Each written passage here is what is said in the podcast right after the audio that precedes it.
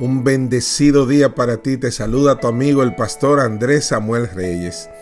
El famoso equilibrista francés Charles Blondin realizó en el año 1859 su gran hazaña, cruzar las cataratas del Niágara caminando sobre una cuerda a la altura de 50 metros sobre el agua, con un trayecto de 335 metros de largo. Ese día una gran muchedumbre se congregó para observar la hazaña del equilibrista. Blondie realizó la travesía en varias oportunidades y de distintas maneras, con los ojos vendados, dentro de una bolsa, con zancos, arrastrando una carretilla, entre otras, mientras miles de espectadores ovacionaban cada movimiento. Pero de pronto el equilibrista se dirigió al público presente. ¿Cuántos de ustedes creen que puedo cruzar las cataratas con un hombre dentro de la carretilla? Todos ovacionaron respondiendo afirmativamente. Sí, usted lo puede hacer. Entonces Blondie preguntó, bien, ¿quién de ustedes se anima? ¿Quién se subirá en esta carretilla y me va a permitir que lo lleve al otro lado de las cataratas? Se hizo un gran silencio. No se podía oír ni un latido de un solo corazón en el público presente.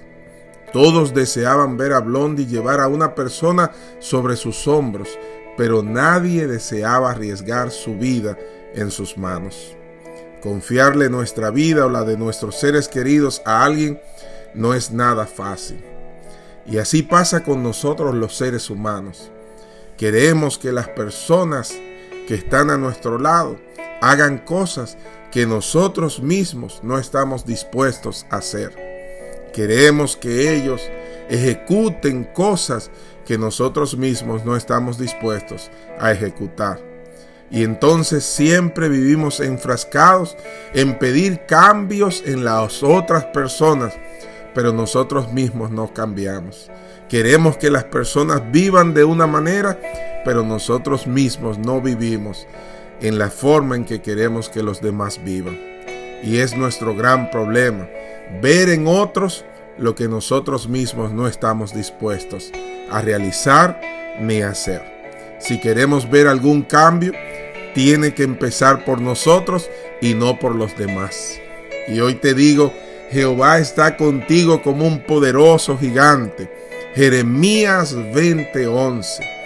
Que Dios te bendiga, que Dios te guarde si algún cambio va a empezar, entonces tiene que iniciar por cada uno de nosotros y no por los demás.